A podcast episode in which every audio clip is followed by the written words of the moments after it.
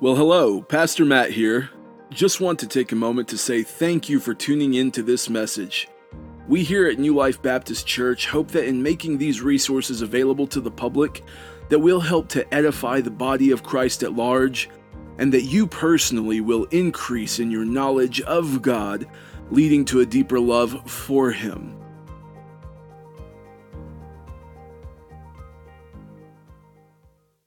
Good morning.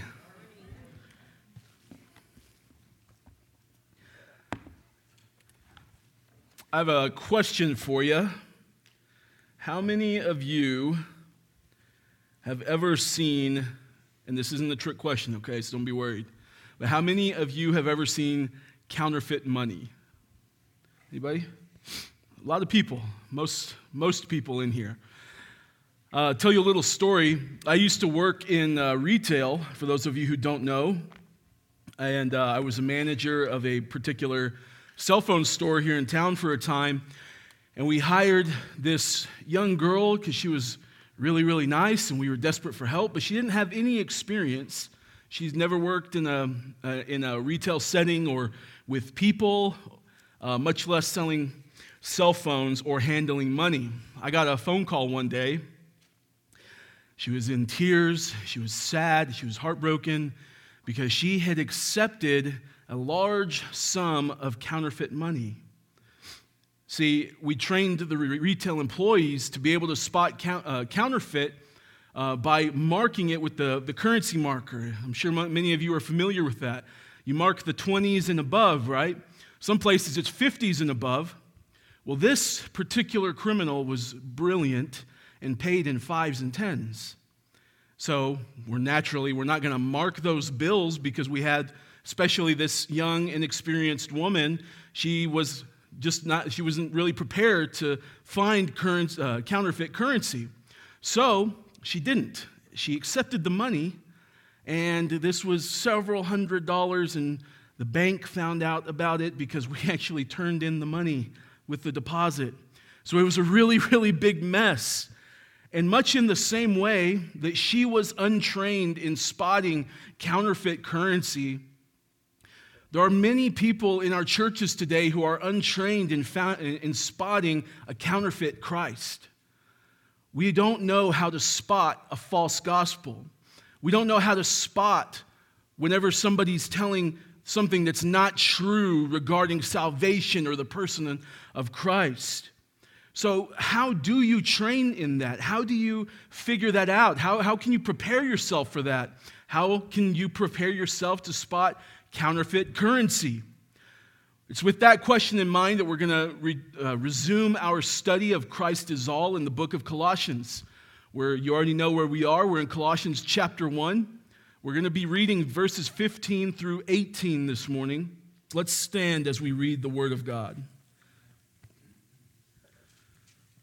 The book of Colossians, it's chapter 1, verse 15 through 18. This is what the Word of God says. He is the image of the invisible God, the firstborn of all creation. For by him all things were created, in heaven and on earth, visible and invisible, whether thrones or dominions or rulers or authorities.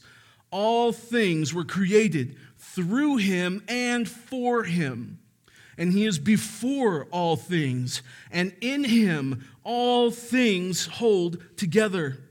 And he is the head of the body, the church. He is the beginning, the firstborn from the dead, that in everything he might be preeminent. Let's pray. Gracious God, we come before you this morning with Bibles open and, and hearts humbled hoping to hear from you this morning, longing, needing, yearning to hear a word from you this morning, Lord. I have no wisdom of my own to offer to anyone this morning, Father. So I pray that you would that I would step out of the way and I would be nothing more than just a vessel through which you communicate the truth of your word from your scriptures, God. May only the truth be spoken today and everything else be forgotten. And may the word of the Lord stand forever and reign supreme in this place. In your holy name we pray. Amen. You can be seated. So, this morning we're going to be speaking of the supremacy of Christ. Now, to go back to our question how, how can you spot counterfeit currency? Well, federal agents trained to spot a counterfeit by studying authentic pieces of currency. Imagine that. They don't get a bunch of fakes and look at the fake. They study the real thing. They study authentic pieces of currency. They learn how to tilt the, the currency so that they can find the hologram ink and see what the hologram is. And they, they learn how to hold it up to the light so that they can see the images that are in the authentic dollar bill or $20 bill or $100 bill or whatever denomination it is. They train tirelessly on the real thing, on the authentic currency. Why? Because then you can spot a fake from a mile away. Paul employs the similar tactic here in Colossians. We've already studied and understood that the purpose of Paul writing this epistle to the church in Colossae was to refute false teaching that was infiltrating the church. People were preaching a counterfeit Christ. So, Paul begins to train them on how to spot a counterfeit Christ. How? by teaching them about the authentic Christ. In order to know what a lie is, we need to know what the truth is. If we're not trained to spot a fake, we're liable to fall for a fake. But Paul is doing this, teaching them how to spot the fake one by teaching them about the, the, the authentic one so that when anyone tries to delude them with plausible arguments, they can stand up and say, uh uh-uh, uh, that's not Jesus. That's not true. What you are saying about God is not true. This is what the scriptures say about Christ. Much in the same way, we call to mind the, the popular phrase, give a man to fish. No one's heard this before. That's amazing. It goes like this You give a man to a fish and you feed him for a day. But if you teach a man to fish, you feed him for a lifetime. In the same way, Paul doesn't want them just to know how to refute this particular brand of false teaching that's coming in. He wants them to know how to avoid any kind of false God or false gospel or false idea or false philosophy that they may praise and worship and serve the one true God. Who is Christ? What you believe about Christ matters what we teach about Christ matters. The answer, the way that you answer the question, who is Christ, has eternal implications for you. So, brothers and sisters, let's take care this morning to learn about Christ. So let's deal with our text. If you remember from last week, we looked at verses 13 and 14, right? Paul was writing of the incredible truth of the forgiveness of our sins. And it's funny because he's talking about the forgiveness of our sins and then almost out of nowhere just goes into this rant about how incredible Jesus is. If you read it all through, just all in context, you'll see what I'm talking about. It's just a, uh, oh, look, squirrel. Let's chase this squirrel. But this is a good squirrel to chase, right? Because we want to know about Christ. We want to worship Christ. Scholars actually believe that this section of verses, uh, more specifically sections 15 through 20, they believe that this might have actually been an early church hymn that the early church sang. How cool is that? Whether or not they did sing this song in their worship services or not, these verses certainly should lead us to worship. So, as we dive into this passage, let us pay careful attention to what is being said about Christ. And I can't stress this enough this morning that what we believe about Christ matters. We cannot be wrong about Jesus and then be right about anything else. Paul's open, Paul opens up this section by saying that Jesus is the image of the invisible God. That's verse 15a. He is the image of the invisible God. What in the world does that mean? How can you be an imprint of something you cannot see? I mean, how is that possible? What does this mean? Moreover, I thought that Genesis 1 says that mankind was made in the image of God. You're familiar with this, yes? That we are made in the image of God. It's the imago Dei. The word being translated here, though, as image, is actually the Greek word for icon.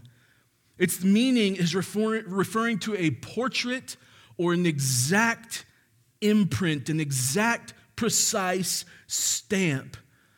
So, what Paul is saying is that Christ is the exact portrait, the precise imprint of the nature of God. That's why Jesus can say to Philip, If you've seen me, you've seen the Father, from John 14. Mankind was made in the image of God in the sense that we have personhood. We have a mind, we have a will, we have emotions. Yet Christ is the image of God. Think of it like this Jesus is the exact representation of God that you and I were supposed to be, but we absolutely fail at. He is exactly the nature of God. And from this, we see our first point from this text that Christ is supreme in his divinity. He is supreme because he is God. For some of you, this seems like a no brainer, right? Like, yes, I know Jesus Christ is God, big whoop.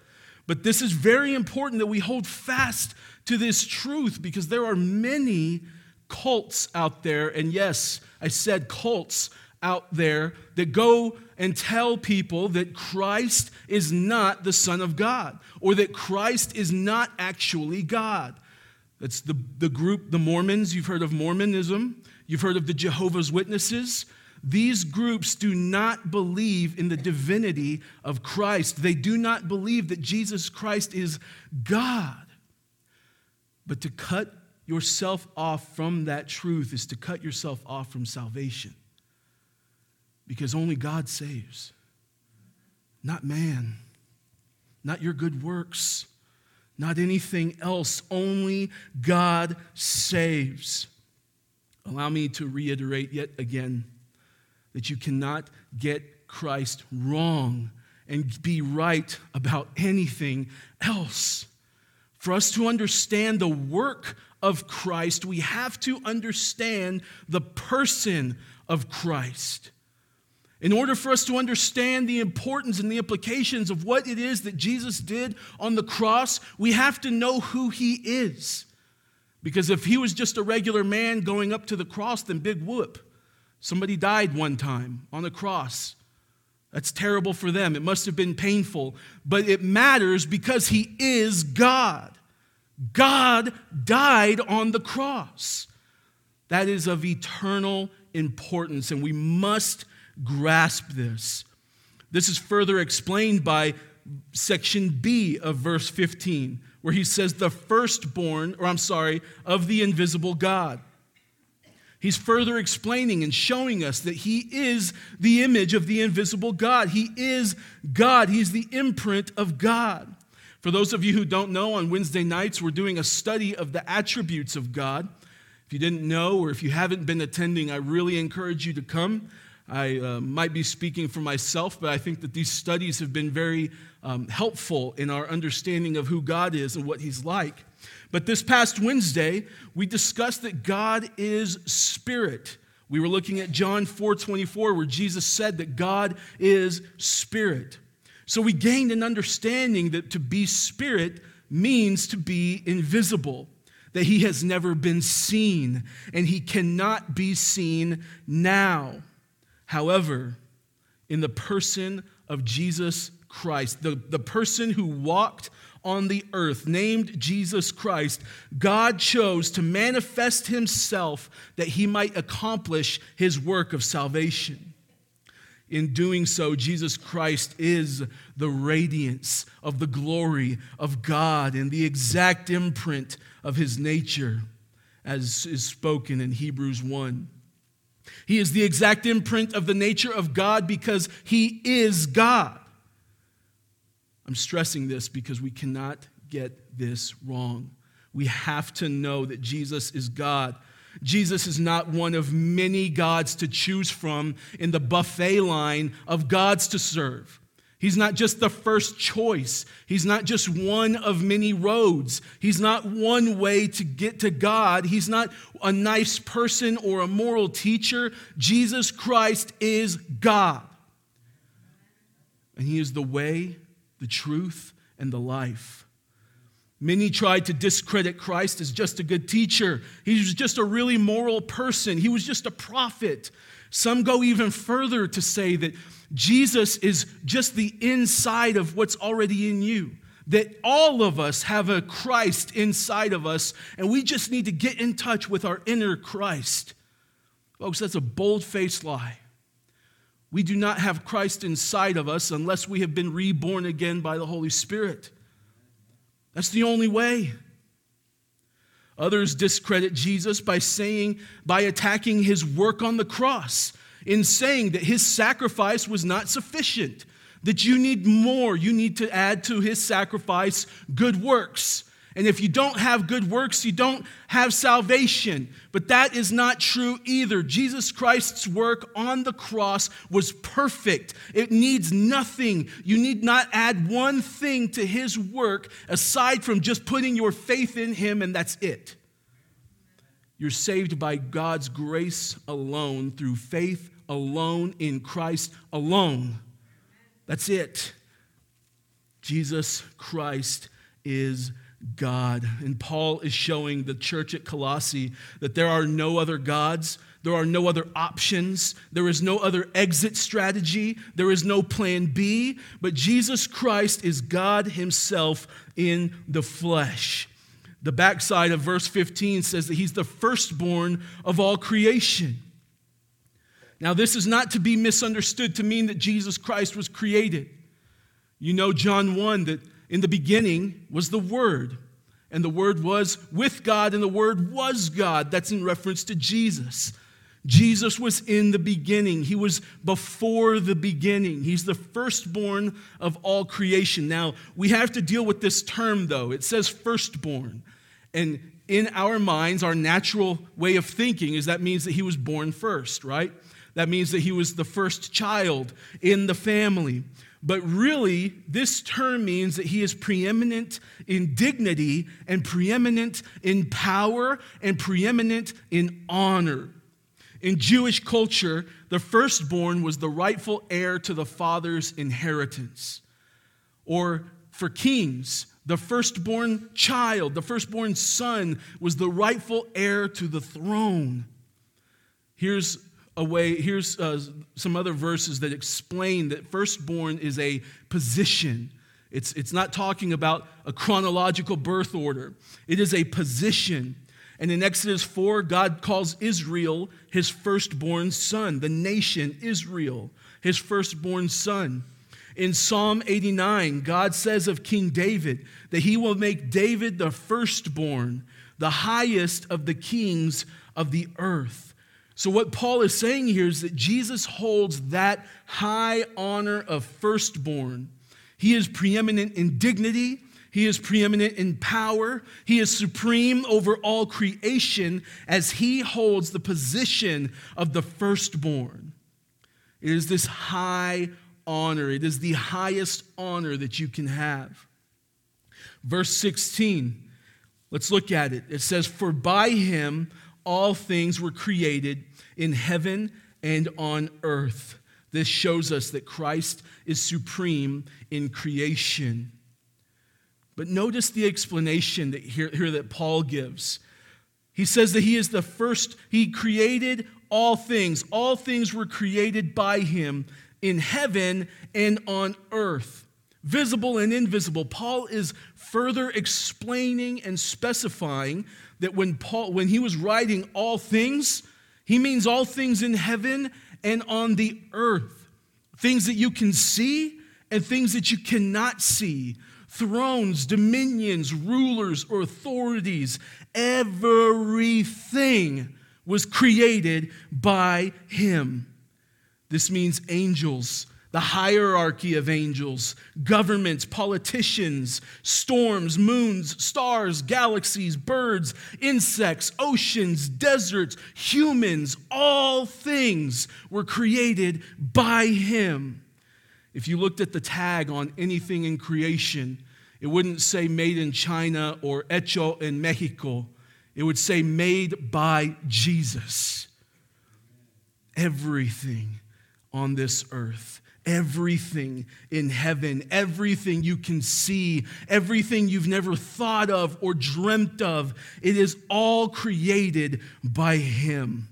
Now let's deal with these words here. We, we see that heaven and earth, we see things on the he- in heaven and on earth, visible and invisible. That's easy enough to understand, but let's look at the four words here thrones or dominions or rulers or authorities. This is where we're going to kind of get some light shed on what false teaching was going around in the church at Colossae at the time. You see, it's widely believed that the, the, the heresy that was being taught is that Jesus was just an angel, and Jesus was one of many gods, and many gods were on par with who Jesus was. So, what Paul is showing to the church at Colossae is no, he created those things. He can't be even with something that he made. He can't be equal to something that he created. He is above those thrones, the rulers, the authorities, the powers. Now, how does that apply to us today? He is above the spiritual realm, the spiritual world. I don't know what it is about Hispanic culture, but there's a lot of superstition. All of it is bogus. God is creator of all things and he owns every last thing in this creation.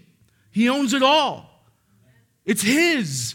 That means New Age mysticism, astrology, tarot cards, Wicca, seances, Ouija boards. All of these practices are pitifully inadequate to compare to the supremacy of Christ. All of it. Not one thing that you can think of fails to be under his dominion and control. Nothing. But this can also apply for us today. This, this year is a voting year, it's an election year. And a lot of people tend to get nervous and a lot of people tend to get scared. And I'm not here to make this a political conversation, aside from to tell you that Jesus Christ owns the politicians that Jesus Christ owns the Supreme Court. He owns the government of the United States. He owns Al Qaeda. He owns the Soviet Union. He owns China. He owns South and North Korea. All of it is His. Every last thing was created by Him. But that's not all. Paul goes even further to show that not only were all things created through Him, but also for him. We see that after rulers or authorities, all things were created through him and for him. He is the goal of creation. All of creation is for the Son of God. Earlier, I referred to mankind being made in the image of God, and that's from Genesis 1. And let me read this to you. He says, Let us make man in our image, after our likeness, and let them have dominion over the fish of the sea, and over the birds of the heavens, and over the livestock, and over all the earth, and over every creeping thing that creeps on the earth. Here he was showing that he's going to make mankind in his image in the sense that he's giving mankind power and dominion. He put us in control of what already belonged to him. But what we're learning here in Colossians, in that in the understanding of all things were created through him and for him, is that God created through Jesus everything and gave it as a gift to his son. Everything was made for Jesus Christ. If you haven't begun to notice yet, this text is putting Christ at the very highest possible position that you can imagine. He is the firstborn, as though an heir to the throne. Everything was created for him, everything in heaven and on earth, visible and invisible, thrones, dominions, rulers, authorities, everything was created for the Son.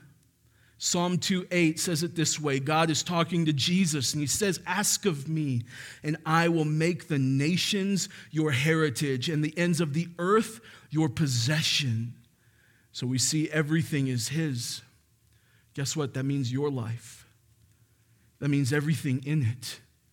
That means your body, your mind, your heart, your fingers, your knees, your thoughts, your motivations, your intentions. Everything is His. It belongs to Him as He created it all. It belongs to Him as He is the ruler of it all. And it belongs to Him as He is supreme over it all. Now, if you'll think with me, this has far reaching implications in our day to day lives. As we begin to understand that our lives are not our own, our money is not our own, our homes are not our own, our vehicles are not our own, our jobs our possessions, our well kept lawns, our aspirations, our careers, our children. Nothing is ours, it's all His. And if you have been blessed with anything, it's Jesus Christ allowing you to be a steward of what is His. Everything belongs to Him. He holds the pink slip for every last aspect of our lives. Think about that. What are you doing with what He has given you? What are you doing with the time He has given you, the life He has given you, the talents, the gifts, the abilities? What are you doing with it? Is it being squandered away? Are you, are you wasting it? Are you not using it? Are you using it for something else? Or have you willfully submitted it to the control of Almighty God? Grasping this will cause us to understand that service to the Lord is our natural reaction because it belongs to Him anyway. Even those who are disobedient to Him, even those who want nothing to do with Jesus, even those who are living in wickedness, even they are for the Son. He rules over it all with a mighty scepter, and he decrees all that transpires. Nothing happens without his consent. Not a single dust particle floats through the air without his consent. Not a single proton or neutron moves without his consent. No ship has been sunk. No plane shot out of the sky. No bird has fallen from the tree. No pollen has ever been carried by the wind without the permission of Jesus Christ. He is ruler of it all, He controls it all. The point that's being made here is everything, even the things that make us uncomfortable. Everything. That word in the Greek means everything. Everything is His. Verse 17. Not only is it His, he holds it all together. And He is before all things, and in Him all things hold together. It is because of this truth that all things are for Him and created by Him that makes this even more true that in Him all things hold together. He's not only the life giver, He's the life sustainer. He created it and He keeps it going. We look around our world and we see sinfulness everywhere. We see tragedy. We see a government and a culture that is degrading at a rapid pace. We see turmoil. We see all kinds of pain and hurt and suffering. We see good things happening, blessings. We see people getting married, children being born. And everything is under the control of the graceful hand of God, restraining everything. What that means is if not for the restraining hand of Almighty God, the things would be worse than they are. Think about that. As bad as things have gotten, if not for Jesus holding these things back and saying, This is as far as you can go, imagine how much worse it would be. But even Satan himself is on a leash.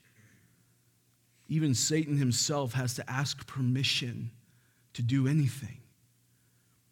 We've learned that. We learned that in Job, and we learned that in Luke, whenever Satan came and asked Jesus to sift all of the disciples' lives. The restraining hand of God. In him, all things hold together.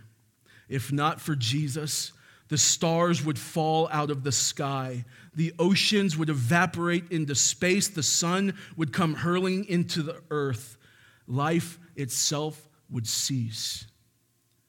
That's how powerful this God is. Folks, we're not dealing with just an anything kind of God. We're not dealing with just a, a Sunday morning kind of religion here. This is Almighty God. That's what's being taught in this text is that he is so powerful and so in control that we can barely even grasp a fraction of it. The right response is to stand in awe and worship him. He holds all things together because he created it all and he never breaks a sweat. He keeps planets in motion, the sun rising every day on the evil and the righteous. He gives food to those who refuse to know him, refuse to serve him. He gives them breath and life and money and food and clothing. He sustains it all. But that's not all. Verse 18 He's also the head of the body the church. The last point that Paul makes before he transitions to speaking of the work of Christ is that Jesus is supreme over the church. That means the church at Colossae belonged to Christ. The church in Rome belonged to Christ. The churches all throughout the Lycus Valley, in Thyatira, in Ephesus, in Corinth, in Philippi, in Laodicea, churches right now in New York, in Zimbabwe, in Colombia, in Brazil, and yes, even this church right here in Wolford, Texas, all belong to Christ. All of it is His. We here at New Life Baptist Church are but a small fraction of the member, the body of Christ at large, both across the globe and across time.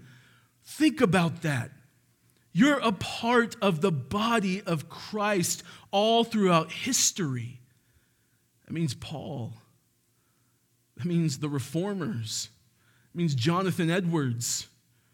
All of these people are part of the same body of Christ as you in little old Wolford, Texas. That's humbling.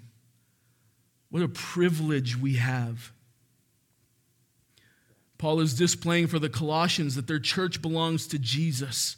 So they need not concern themselves with the voices of outsiders who are selling them bogus lies, trying to convince them about a different gospel. They don't have to listen to that. It's not their church. It's not their gospel. It's not their Jesus. They don't get a say in the matter. It's not their church. And in the same way today, for every church that wants to bear the name of Christ, we don't get to set the rules. We don't get to set the purpose or even the mission of the church because it belongs to Jesus. It's His, it's His body. And what He says goes. New Life Baptist Church will be a biblical church because this church belongs to Jesus. It's not ours, it's not mine. I've been put here as the under shepherd, but Jesus Christ is the high priest. Jesus Christ is the mediator. He is the Lord, and all of this is His. So, in light of that fact, why are so many churches today unhealthy? It's because so many churches refuse to operate in accordance with that truth. Whenever we begin to drift away from the truth of the lordship and the supremacy of Christ, we open ourselves up to all kinds of lies and deceit. Listen, it might be fantastic people, Mormons and Jehovah's Witnesses and, and other churches that are teaching wrong things, might be great, fantastic, nice people, great cooks, law abiding citizens. But to get Jesus Christ wrong is to make a fatal mistake. We can't get this wrong. We cannot be wrong about Jesus. In order to know his work, we have to know who he is. Lord, help us to keep from straying. May the Lord help us to keep from drifting away because in him all things hold together.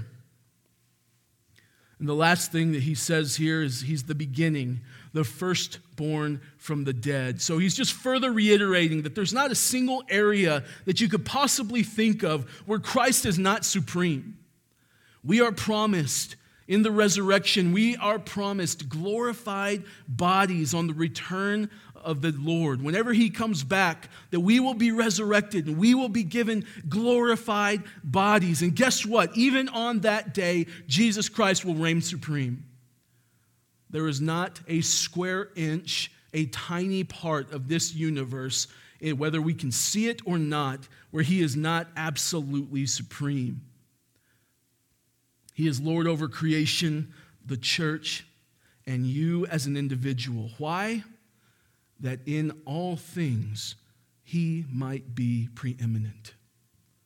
All things, everything. When it says all things, it means all things. So, do you want to spot a counterfeit Christ? It's a Christ who is not preeminent.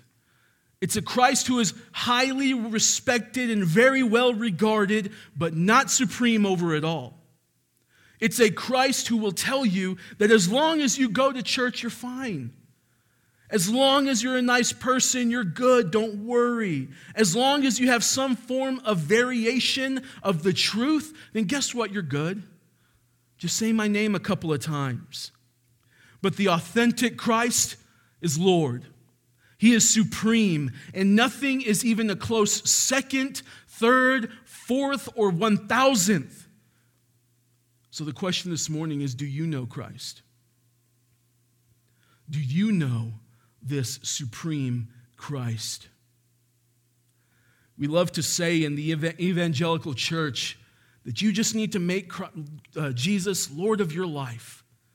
And I understand that we mean well, but that's not a good statement. Why? Because Jesus already is the Lord of your life. You're either living in willful submission to that fact, or you're living in willful rebellion to that truth. But either way, there is coming a day where everyone, whether in heaven or on earth, visible or invisible, whether thrones or rulers or dominions or authorities, everyone and everything will bow the knee and confess that Jesus Christ is Lord. But because of the grace of God, you have an opportunity to do that today. Every day that you wake up and every day that He graces you with life and He graces you with sunshine is another day that you have an opportunity, opportunity to willfully submit to His Lordship. But make no mistake, there is coming a day where you will not have the choice But to be a Christian is to say yes and amen to the reality of his lordship, to turn from the things Jesus hates, and to put total faith in him. If you've never done that before, if you've never put your faith in Christ so as to be born again, I implore you to be reconciled to Christ today. Abandon all hope in your sin, abandon all hope in anything else in, in religious works, in, in being a nice person, in morality. Abandon all hope in everything else and put all your faith in Jesus Christ. When you do, He will make you a new person. Why? Because He has that power. How? Because He has that power. He's Lord, He is supreme. Let's stand.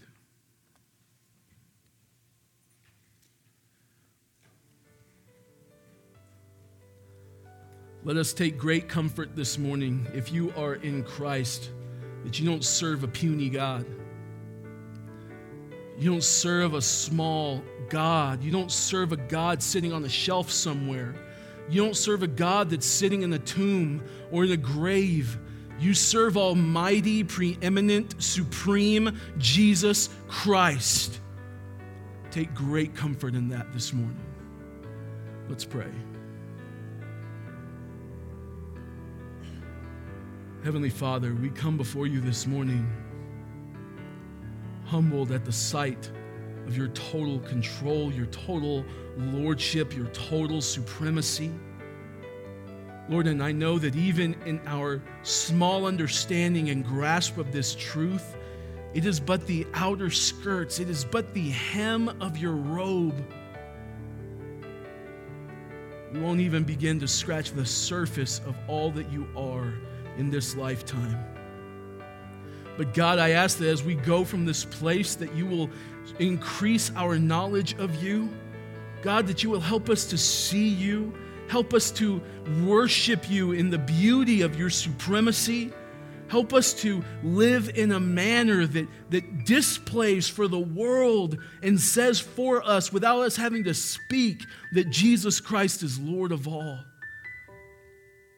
Lord, I pray that you would help us in our turmoil and in our tragedy to understand that you're in control of it all and that everything belongs to you.